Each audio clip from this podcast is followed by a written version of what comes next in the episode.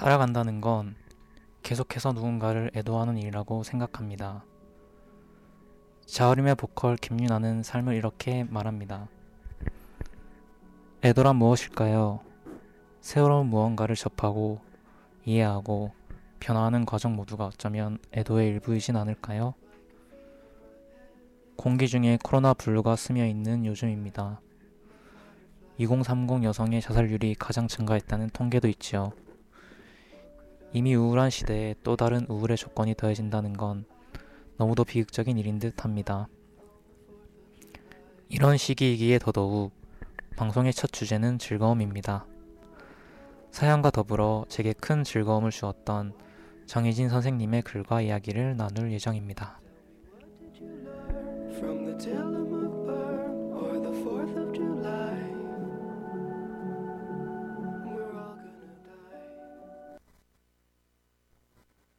마치 좋은 일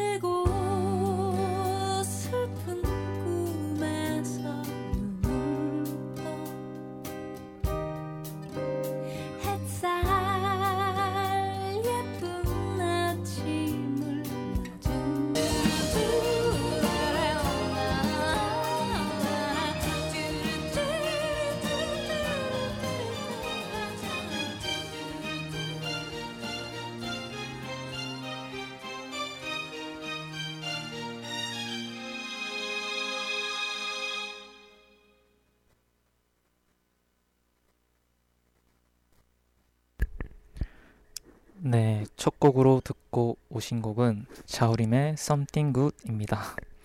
안녕하세요. 그린 선 세상 그사세의 DJ 그린입니다. 네, 어, 먼저 방송 청취 방법 안내해 드리도록 하겠습니다. PC로 청취해 주시는 분들께서는 yirb 연세2.ac.kr로 접속하셔서 지금 바로 듣기를 클릭하시면 되고요. 안드로이드는 플레이스토어, 아이, 아이폰은 앱스토어에서 여백 다운로드 받으시면 청취 가능하십니다. 어, 다시 듣기 안내도 함께 드리겠습니다. 본 방송을 듣지 못하시는 분들께서는 SoundCloud와 팟빵에 YIRB를 검색하시면 저희 방송을 비롯해 다양한 여배 방송을 다시 들으실 수 있으니 많은 관심 부탁드립니다. 더불어 옆 라디오 방송국은 코로나19의 위험성을 인지하여 매 방송 전 마이크 소독을 실시하고 있으며 마스크를 착용한 뒤 방송을 진행하고 있습니다.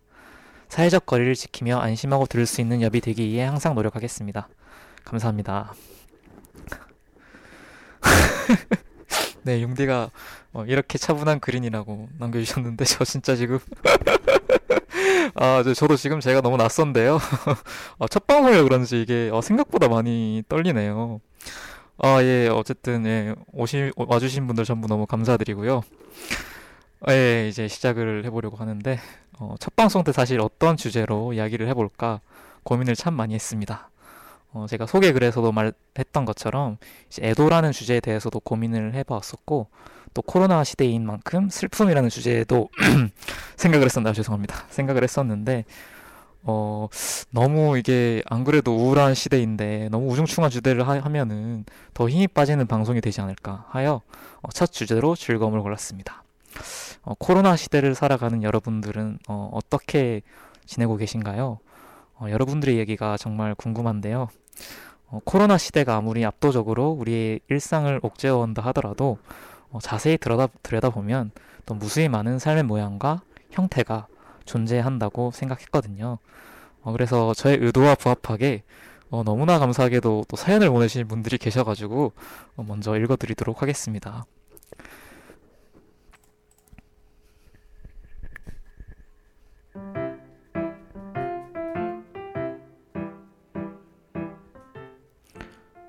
먼저 지수님의 사연입니다. 제 요새의 즐거움은 필름 카메라예요. 언제 찍었는지도 기억 안 나는 사진들을 현상에서 받아보고 손해지면 내가 뭐라도 된 것 같은 느낌이 들어요. 호호. 네, 라고 해주셨는데, 네, 아주 짧은 사연이지만 너무 예, 보내주셔서 감사드리고요. 어, 지수가 사실 제 주변에 지수가 정말 많거든요.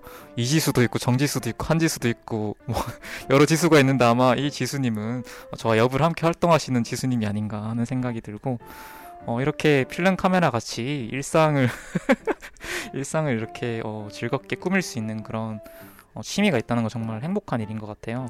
어, 사실 저는 제가 사진을 주로 찍을 때는 되게 환경 환경이라기보다는 자연이 너무 예쁠 때 꼭 사진을 찍거든요.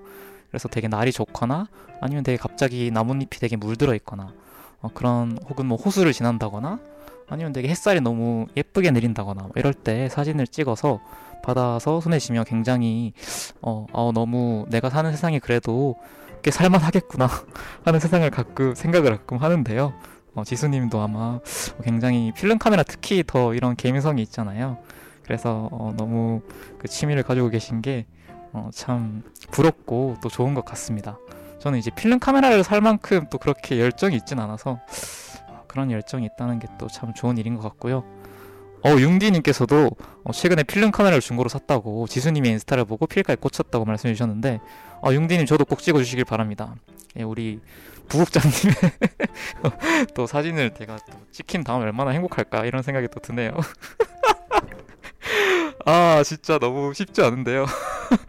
예, 바로 이어서 그러면은 익명님의 사연을 또 보내드리도록 하겠습니다. 네, 익명이라 쓰신 건 아니고 이제 이름 칸을 비우셨더라고요. 그래서 읽어드릴게요.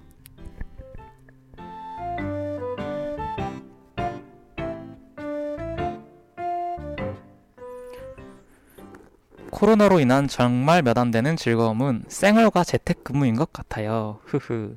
어차피 마스크 쓰고 다니니까 생얼로 막 다니기 너무 편하고 회사도 재택근무해서 좋아요. 지금은 다시 정상 출근이지만 코로나가 끝나도 화장으로부터의 자유와 재택근무는 계속됐으면 좋겠네요.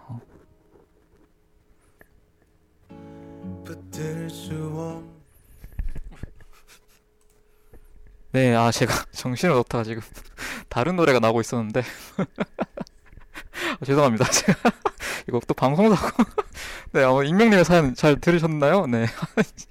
아, 죄송해요. 제가 어, 아무튼 한 10, 14초 나왔네요. 다음 곡을 제가 이렇게 스포를 예고편이라 생각해 주시고 예, 들어주시면 감사하겠습니다.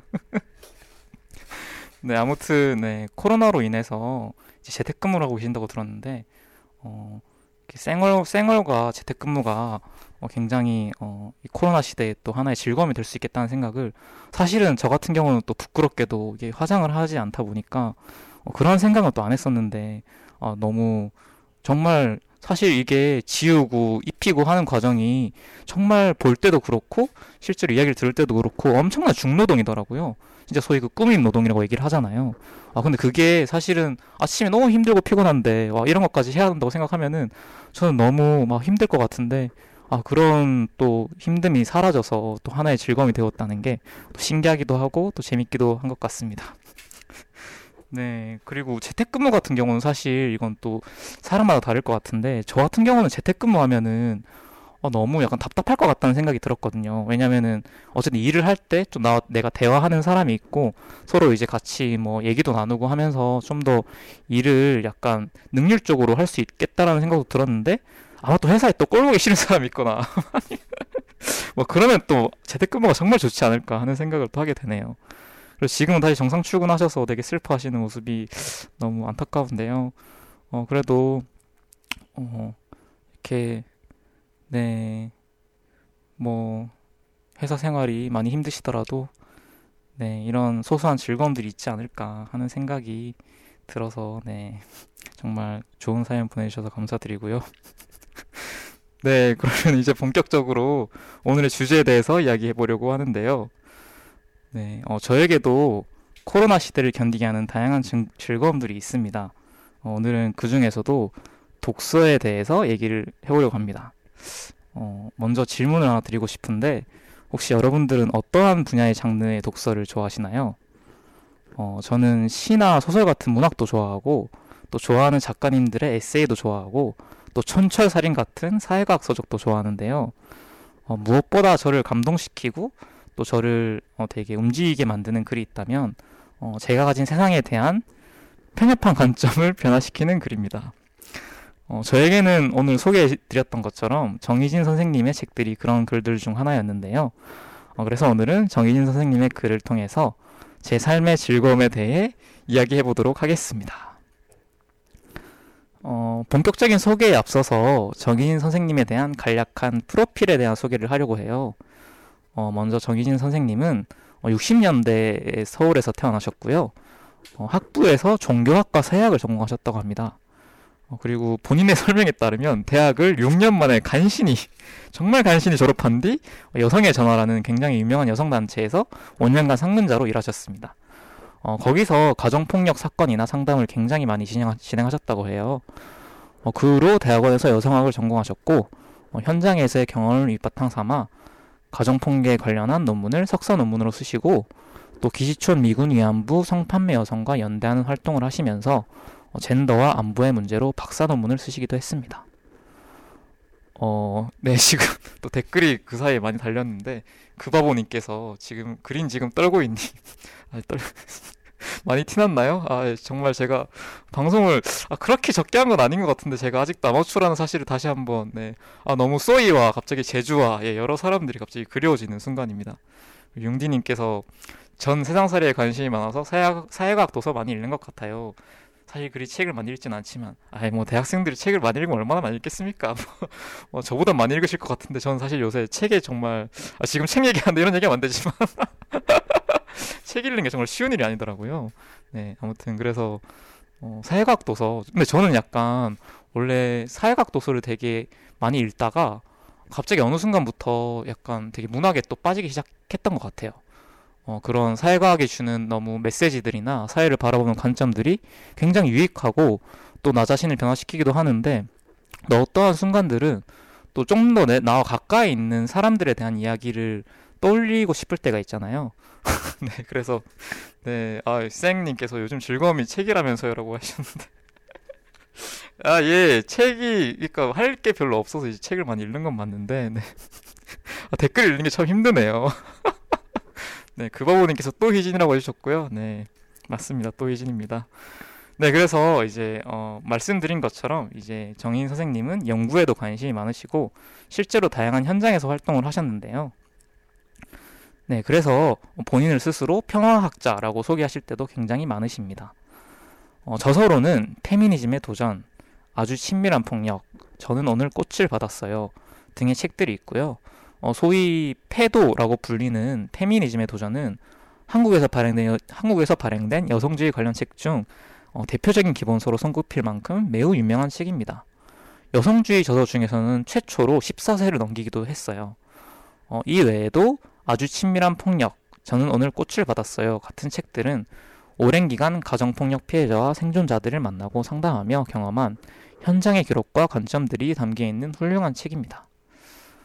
어, 저는 정희진 선생님의 책을 사실 좋아하기도 하는데, 어, 정희진 선생님의 어떤 생애를 들여다보면은, 어, 또 지식인이자, 또 연구자이자, 또 사회를 변화시키고자 하는 운동가로서, 그리고 어, 피해를 경험한 중년 여성 당사자로서 굉장히 복합적인 고민들이 녹아 있다는 걸 글을 읽을 때마다 많이 느끼는 것 같아요. 어, 그래서 굉장히 감동을 받을 때가 많은데 어떠한 말이나 글이든 똑똑함이나 지식을 자랑하는 것보다 세상에 대한 애정과 믿음을 가진 글이 훨씬 힘이 된다고 생각하거든요. 어, 그래서 오늘 어, 첫 시간에서 간략히 소개해드릴 정희진처럼 읽기라는 책이 또 있는데요. 어, 여기서 어, 초반부에 그런 내용이 나와요. 우리가 공부를 한다는 게 무엇일까? 안다는 게 무엇일까? 어, 그리고 선생님께서 공부란 단순히 정보를 획득하고 문제를 해결하는 것이 아니라 내가 가진 알매 밑바탕이 되어야 한다고 말씀하십니다. 어, 그러니까 저기 멀리 나와 동떨어진 대상을 탐구하거나 관찰하는 것이 아니라 내 삶과 일상을 아파하고 돌아보고 또 변화할 수 있는 언어의 기반이 공부가 되어야 한다는 것이죠. 어, 개인적인 이야기를 잠깐 하자면 어, 제가 다음 학기 졸업을 앞두고 있는데요. 아마 무사히 학교를 다니게 된다면 제가 학교를 다니며 적지 않게 적지 않은 기간 배우고 학습했던 학문과 지식들이 또 그리고 습득하게 된 언어와 관점들이 과연 앞으로 나의 삶에 어떠한 영향을 미칠 수 있을까? 내가 몸담고 살아가야 할 생업의 현장에서 어떠한 의미를 가질 수 있을까? 하는 고민을 굉장히 많이 합니다.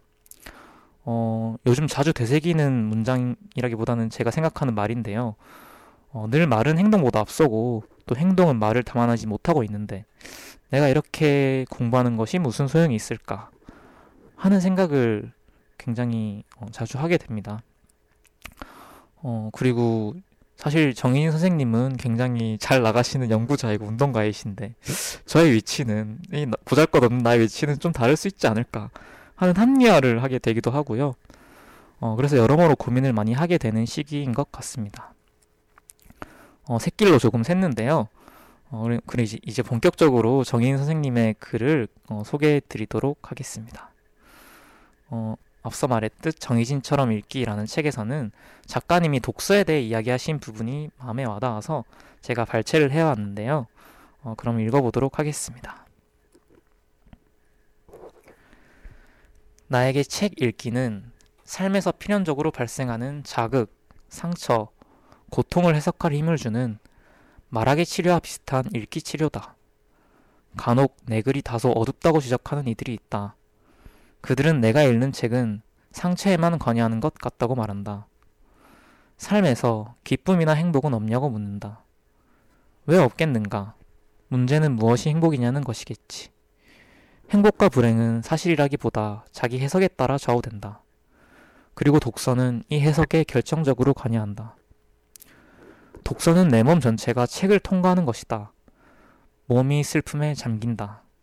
기쁨에 넘친다. 감동의 넋을 잃는다.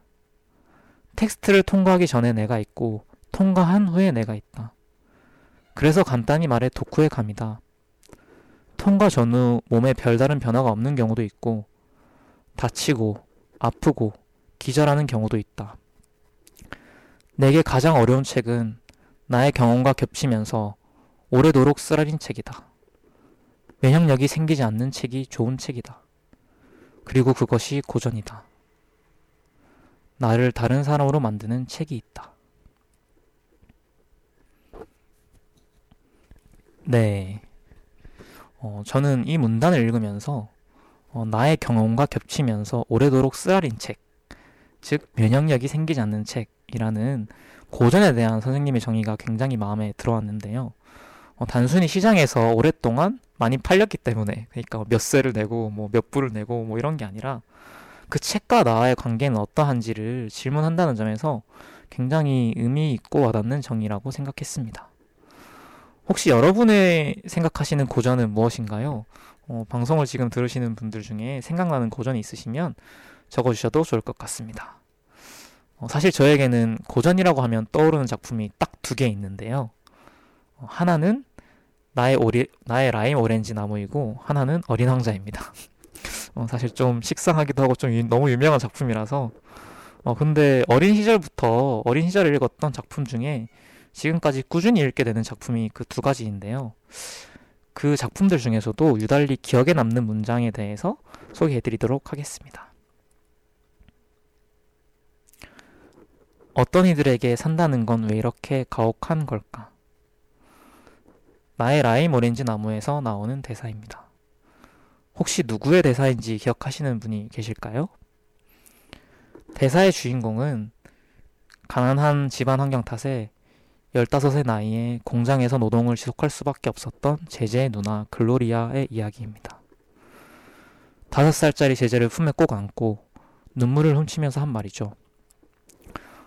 어, 알, 아마 아시는 분들은 다 아시겠지만 글로리 어, 그 나의 라임의 오렌지 나무는 작가의 자전적인 소설입니다. 어, 저자에 따르면 이 대사를 한 글로리아 누나는 결국 가혹한 삶을 견뎌내지 못하고 24살에 자살을 했다고 해요. 어, 저는 이 책을 읽을 때마다 어, 눈물을 훔치기도 하지만 또 제 삶을 돌아보게 되기도 하는 것 같아요. 만약 저의 어린 시절에 제 생계를 책임질 수 있는 양육자가 없었다면, 오롯이 공부에 집중할 조건이 되지 않아 대학생이 되지 못했다면, 그래서 지금 삶의 양식과 관점을 가지지 못했다면 어땠을까 하는 생각이 들거든요.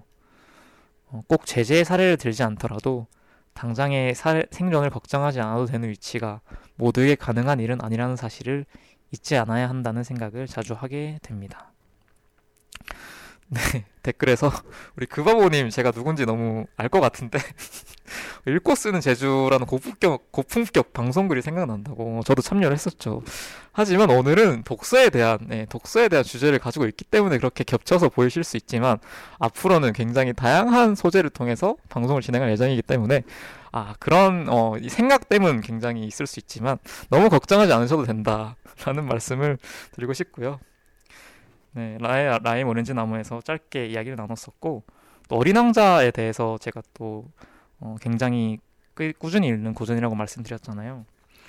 그래서 어, 약간 나의 라임 오렌지 나무가 어떤 이 세계의 부조리한 현실이라든지 혹은 내 삶의 위치에 대해서 고민을 하게 만든다면 어린 왕자 같은 경우는 저에게 관계에 대한 초심에 대해서 계속 상기해 준다고 생각해요. 어, 특히 관계를 통해 발생하는 책임이 어떠한 것인지 어, 사유하게 만든다고 생각하거든요. 어린 왕자에서는 정말 주옥 같은 문장들이 많이 있습니다. 그런데 놀랍게도 제가 가장 좋아하는 대사가 노래로 이미 만들어져 있어요. 그래서 지금 어, 바로 들려드리도록 하겠습니다. 양희은님께서 부르, 부르신 잠들기 바로 전이라는 곡입니다. 어, 2분 정도 되는 아주 짧은 곡인데요. 가사에 집중해서 들어주시면 감사하겠습니다.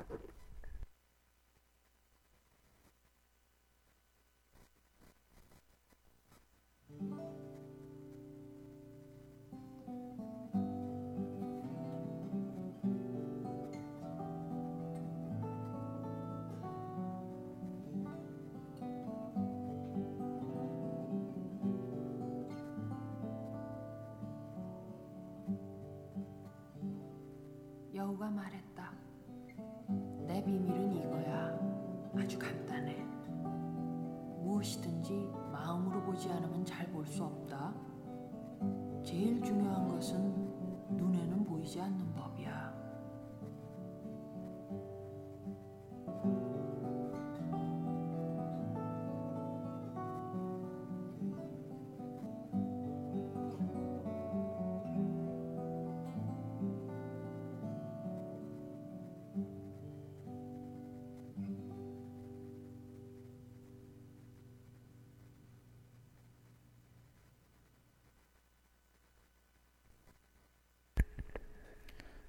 네, 노래 어떻게 들으셨나요?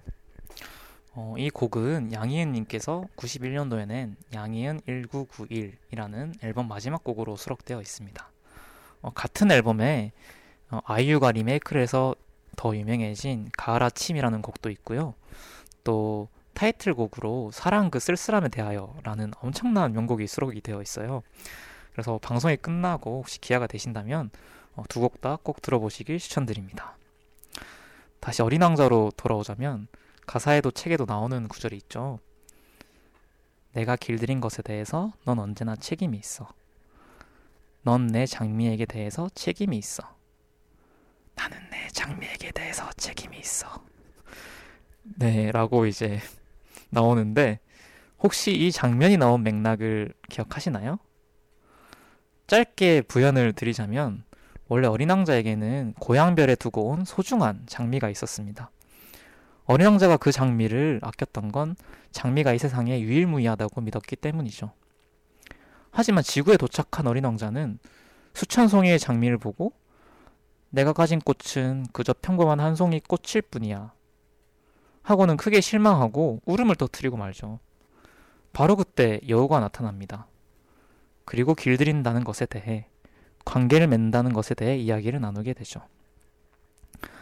내가 나를 길들인다면 우리는 서로를 필요로 하게 될 거야. 너는 나에게 이 세상의 유일한 존재가 될 거야. 나는 너한테 세상에 단 하나밖에 없는 존재가 될 거고. 길들인다는, 길들인다는 것에 대해 소중한 관계를 맺는다는 것에 대해 깨달은 어린 왕자는 나는 내 장미에 대해 책임이 있어.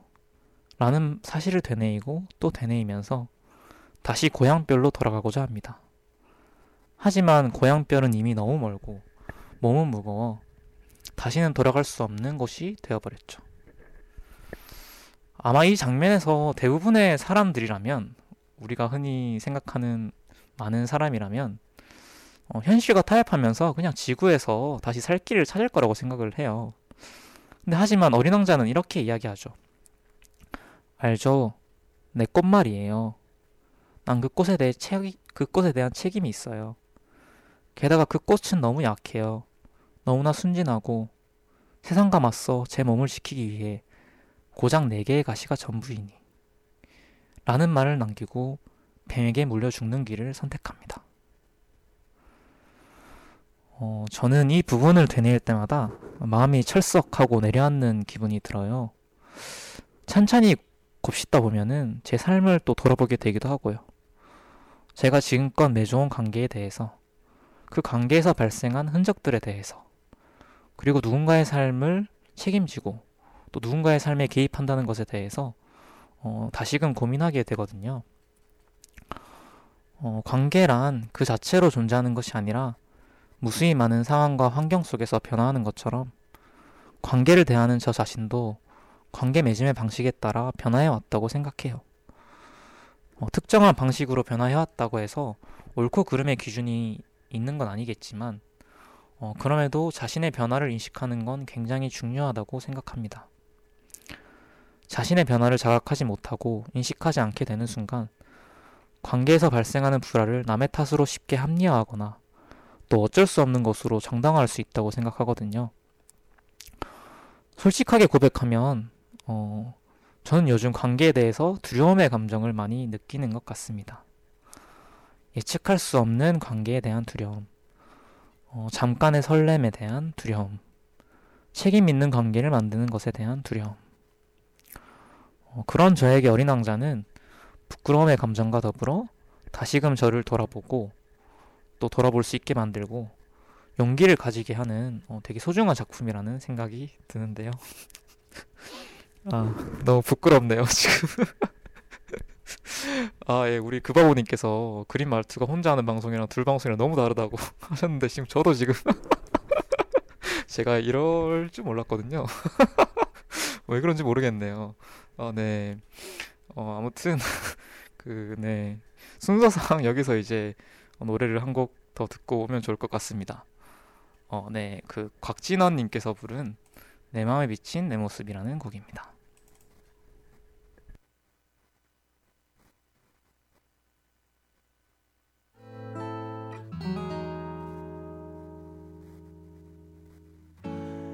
들 수 없는 꿈의 조각들은 하나 둘 사라져가고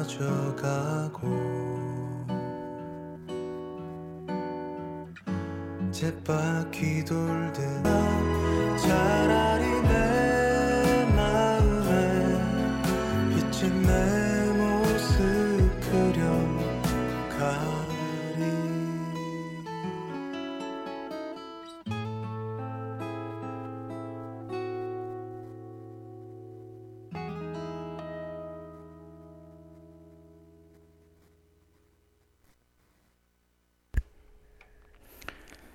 네. 곽진원의 내 마음에 비친 내 모습 듣고 오셨습니다. 사실 유자의 원곡도 되게 유명한데요. 저는 이 곽진원이 부른 곡이 훨씬 더 묵직하게 다가오더라고요. 그래서 이 곡을 너무 좋아하고 사실은 이 곡이 어, 제 폰의 컬러링입니다. 어, 이런 또 TMI 약간 말씀드렸는데 네 그러면 이제 어, 다음 어, 책을 또 제가 소개해드릴 책이 있어서 아, 지금 시간이 이제 20분 남았는데 빨리 소개해드리도록 하겠습니다. 어, 제가 처음에 말씀드렸던 페미니즘의 도전이라는 책, 어, 우리나라의 엄청난 베스트셀러로 어, 그런 유명한 책인데요. 어, 이것에 대해서 어, 짧은 문장을 또 소개해드리고 감상까지 말씀드리도록 하겠습니다. 어, 사실 또 TMI이긴 한데 이 책에는 아주 약간의 히스토리가 있어요. 어, 이 책을 어떻게 처음 만나게 되었는가? 어, 에 대해서 어, 사실 제가 대학교에 와서 어, 처음 이제 만났던 사람이 어, 처음 만났던 사람 어, 사전적인 의미는 아닙니다. 아주 멋있던 멋있는 페미니스트를 만났었는데요. 어, 그 사람이 자신의 인생을 바꾼 책 중 하나로 이 책을 언급했었어요. 어, 사실 그때 저는 어, 페미니즘에 대해서 그렇게 반감이 있으면 있었지 호감이 있었던 시절은 아니어서 어, 굉장히 대충 읽고 넘겼었는데 어, 시간이 흘러 어, 이런저런 사람을 만나고 사건을 경험하고 또 그러면서 어, 이 책을 다시 보게 됐거든요. 아, 근데 그때는 정말 너무 깊이 빠져서 어, 정말 어떤 책보다 몰입하게 됐던 책 중 하나랍니다. 네, 그래서 이 책 역시 곱씹을수록 정말 띵작이다라는 생각을 자꾸 하게 되는데요. 어, 그럼 이제 제가 가장 인상 깊게 읽었던 지금까지도 이 가슴에 남아있는 문장을 소개해 드리도록 하겠습니다. 페미니즘의 도전 서문에 있는 내용인데요. 여기서 서문의 제목으로 소통, 경합, 횡단의 정치, 페미니즘이라는 장면을 이제 장면이 적혀 있어요. 근데 알고 보니까 원래 정희진 선생님께서 책의 원 제목을 이렇게 생각해 놓으셨다고 하더라고요. 근데 이제 출판사와 조율이 되지 않아서 페미니즘의 도전으로 낼 수밖에 없었다는 뭐 그런 후문이 있습니다. 아무래도 뭐 이 판매에 대한 어떤 그런 셀링의 감각이 있지 않았을까. 네, 그런 생각이 들고요. 예, TMI 이제 그만하고 얼른 어, 제가 인상 깊게 읽었던 문장에 대해서 어, 소개해 드리도록 하겠습니다. 내가 경험한 이 사파들은 알미란 무엇인가를 질문하고 있다. 세상 모든 지식이 평등한 대우를 받는 것은 아니다. 어떤 지식은 아는 것이 힘이지만 어떤 지식은 모르는 게 악이다. 두 경우 모두 지식이 특정한 사회의 가치 체계에 따라 위계화되어 있음을 보여준다. 그러나 나는 안다는 것은 상처받는 일이어야 한다고 생각한다. 안다는 것, 더구나 결정적으로 중요하기 때문에 의도적으로 삭제된 역사를 알게 된다는 것은 무지로 인해 보호받아온 자신의 삶에 대한 부끄러움, 사회에 대한 분노, 소통의 절망 때문에 상처받을 수밖에 없는 일이다. 여성주의뿐만 아니라 기재, 기존의 지배규범, 상식에 도전하는 모든 새로운 언어는 우리를 행복하게 하지 않는다. 하지만 우리 삶을 의미 있게 만들고 지지해준다. 지지해준다. 과로 인파워링. 네, 이라고 적혀 있는데. 네. 저는 정말 이 단락의 한 문장 한 문장을 읽을 때마다 어, 가슴이 뛰곤 해요. 진짜요. 어, 그 중에서도 이 안다는 것은 상처받는 일이어야 한다는 문장을 정말 사랑합니다. 만약에 문장과 제가 배타적이고 독점적인 연애 관계를 맺을 수 있다면 아마 이 문장을 고르지 않을까. 네, 그 정도로 되게 사랑하는데요. 어, 이 문장에 대해서 짧게 맥락을 좀 설명드리자면 어, 책의 서문과 더불어서 책의 전반에서는 나와 타인의 관계, 즉 내가 다, 나와 다른 범주이자 내가 쉽게 가닿을 수 없는 대상인 타자라는 개념인 관계에 대한 서술이 굉장히 많이 등장합니다. 어, 짧게 말씀드리면 내가 가진 정체성이나 혹은 내가 가진 권력들은 천부적으로 결정되는 것이 아니라 사회적인 관계나 혹은 맥락 안에서 구성된다는 것이죠. 좀 더 노골적으로 얘기하면은 나라는 사람이 가진 국적이나 혹은 어떠한 가족 구성인지 어머니가 있는지 아버지가 있는지 아니면 성별과 인종, 피부색은 무엇인지 혹은 장애 여부가 있는지 없는지 등에 따라서 굉장히 나라는 사람이 가지고 있는 생각과 관점, 경험이 달라질 수 있다는 것인데요.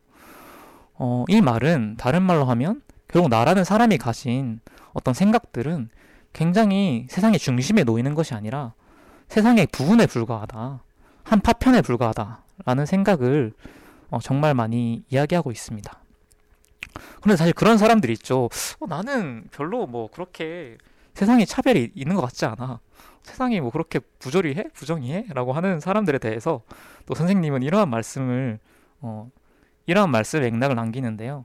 만약 자신이 단 한 번도 세상이나 사회와 어울리지 못하는 경험이나 혹은 세상이나 사회 주변에서 중, 중, 중심에서 주변으로 밀려나는 경험을 가지지 못했다면 그건 모두가 그런 경험을 하, 했기 때문이라거나 보통의 경험이라는 것이 아니라 이 사회가 준 특권을 내가 누리고 있기 때문이다.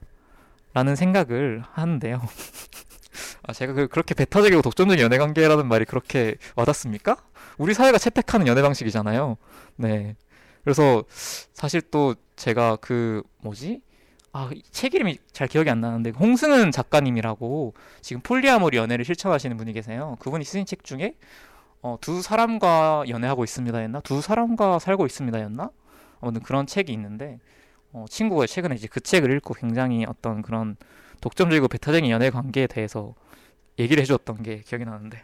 아무튼 다시 네 돌아오자면은 어, 대부분의 사람들은 자신이 지금껏 듣고 보고 경험하지 못했던 세계에 발을 들이는 순간 내가 당연하다고 생각했던 삶의 조건들이 나 자신과 혹은 내가 아끼는 누군가에게 억압이 될 수 있다는 사실을 깨닫는 순간 내가 믿었던 세계로부터 배신받았다는 사실을 체감하게 된다고 생각합니다.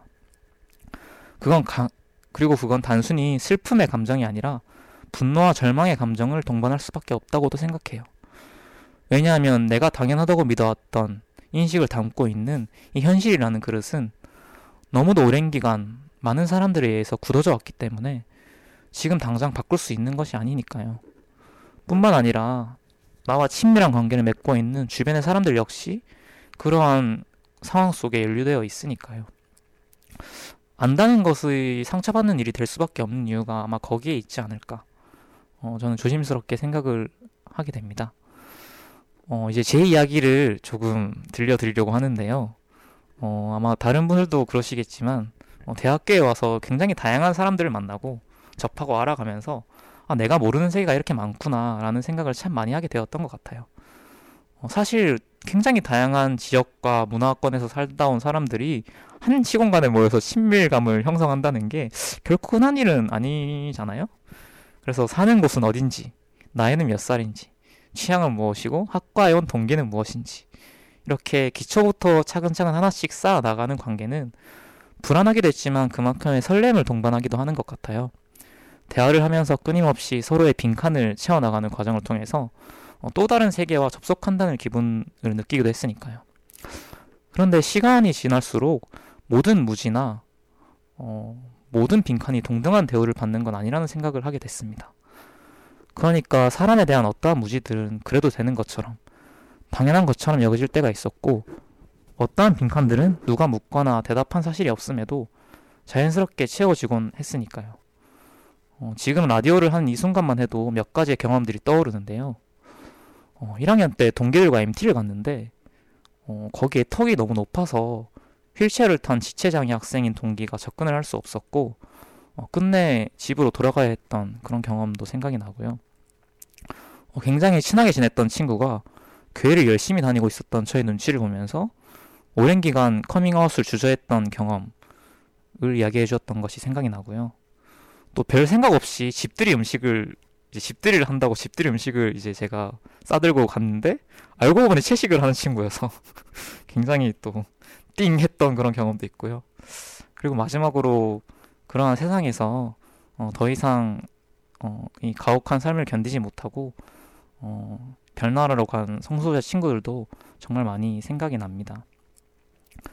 어, 정희진 선생님이 말씀해 주셨던 것처럼 책이 내 몸을 통과 하는 것처럼 어, 사람과 관계도 우리의 몸을 통과한다는 생각이 들 때가 종종 있어요. 어떠한 사건이나 경험들은 끝내 소화되지 못하고 마음 한구석에 자리하는 경우도 있고요. 네. 어, 즐거움이란 주제를 두고 굉장히 우중충한 이야기를 또 하게 되는 것 같아서 귀하다고 느끼셨을까봐 제가 이제 또 이 분위기를 갈무리할 수 있는 정인 선생님의 문장을 또 들고 왔습니다. 어, 같은 책인 페미니즘의 도전에 나오는 구절이에요. 네, 다시 읽어드리도록 하겠습니다. 사랑하는 것은 상처받기 쉬운 상태가 되는 것이다. 상처에서 새로운 생명, 새로운 언어가 자란다. 건조하고 차가운 장소에서는 유기체가 발생하지 않는다. 상처받은 마음이 사유의 기본 조건이다. 상처가 클수록 더 넓고 깊은 세상과 만난다. 돌에 부딪힌 물이 크고 작은 포마를 일으킬 때 우리는 비로소 물이 흐르고 있음을 깨닫게 되며 눈을 감고 돌아다니다가 벽에 닿으면 자기가 서 있는 위치를 알게 된다. 이처럼 알은 경계와의 만남에서 가능하다. 그러므로 편안한 상태에서 알미란 가능하지 않다. 경계를 만났을 때 가장 정확한 표지는 감정이다. 사회적 약자들은 자신을 억압하는 상황이나 사람을 만났을 때 감정적으로 대응하기 쉬운데 이건 너무도 당연하다. 감정이 없다는 것은 사유도 사랑도 없다는 것, 따라서 삶이 없는 것이라고 생각한다. 감정의 라틴어 어원은 자기로부터 떠나는 것, 나가는 것, 즉 여행이다. 근대의 발명품인 이성이 정적이고 따라서 위계적인 것이라면 감정은 움직이는 것이고 세상과 대화하는 것이다. 반응하는 것, 이것의 인간의 모든 느낌, 모든 즐거움, 모든 열정, 모든 생각의 근원이라고 생각한다. 네. 제가 성희, 정혜진 선생님의 글을 좋아하는 또 다른 이유는 어, 굉장히 큰 이유이기도 한데요. 우리가 흔히 생각하는 고통이나 슬픔을 그저 부정적인 것으로 묘사하지 않기 때문이에요. 어, 그렇다고 자기계발서처럼 뭐 어서 이겨내, 극복해, 뭐 할 수 있어, 뭐 이러는 게 아니라 우리의 삶 가운데는 언제나 슬픔과 고통이 함께하고 있고 그리고 우리는 이 슬픔과 고통을 통해서 또 다른 세상과 마주할 수 있다는 것. 아까 말로 다시 표현하자면 상, 상처받는다는 것. 그것이 바로 우리가 안다는 것의 기본이 아닌가 하는 이야기를 계속 하는데요. 저는 그렇게 생각해요. 어, 우리 사회가 정의하는 행복은 내가 애를 써서 지켜내야 하는 것이지만 고통은 우리 삶의 가장자리에 언제나 함께하는 것이 아닌가 하는 생각을 하고 있습니다. 네, 어, 다행히 시간을 맞출 수 있을 것 같은데요. 이제 엔딩을 남겨두고 있습니다. 그리고 엔딩 전에 노래 한 곡을 들으려고 하는데 어, 우리 구바모님께서 어, 요즘에는 사랑하는 사람이나 글이나 시간을 만나면 그것들이 몸에 깃드는 느낌이 많이 든다. 관통하는 기분일까요? 라고 질문하셨는데, 네, 관통하는 기분이 드는 게 맞을 것 같아요. 아, 지금 제가 막 깝치려다가, 지금 분위기가 너무, 저 지금 적응이 안 돼가지고 힘드네요, 정말. 네, 너무 그 관통하는 시간들 많이 가지시길 바라고요. 네, 정희진 덕후의 즐거운 덕질 생활 응원해 주셔서 정말 감사합니다. 어, 그래서 이제 어, 엔딩 전에 어, 짧게 노래 한 곡 듣고 엔딩으로 바로 넘어가려고 하는데요. 아, 갑자기 전화가 온. 아, 예. 그래서 엔딩 곡으로는 또 이제 제가 항상 과거를 회상할 때마다 어, 묵상 묵상이 아니라 어, 이렇게 어, 생각 생, 아, 생각이 아니라 아, 왜 이러지? 과거를 어, 돌이켜 볼 때마다 어, 계속 이제 어, 읽게 되는 그런 가사가 담겨 있는 노래예요. 건나무에 아무것도 몰랐군이라는 곡입니다.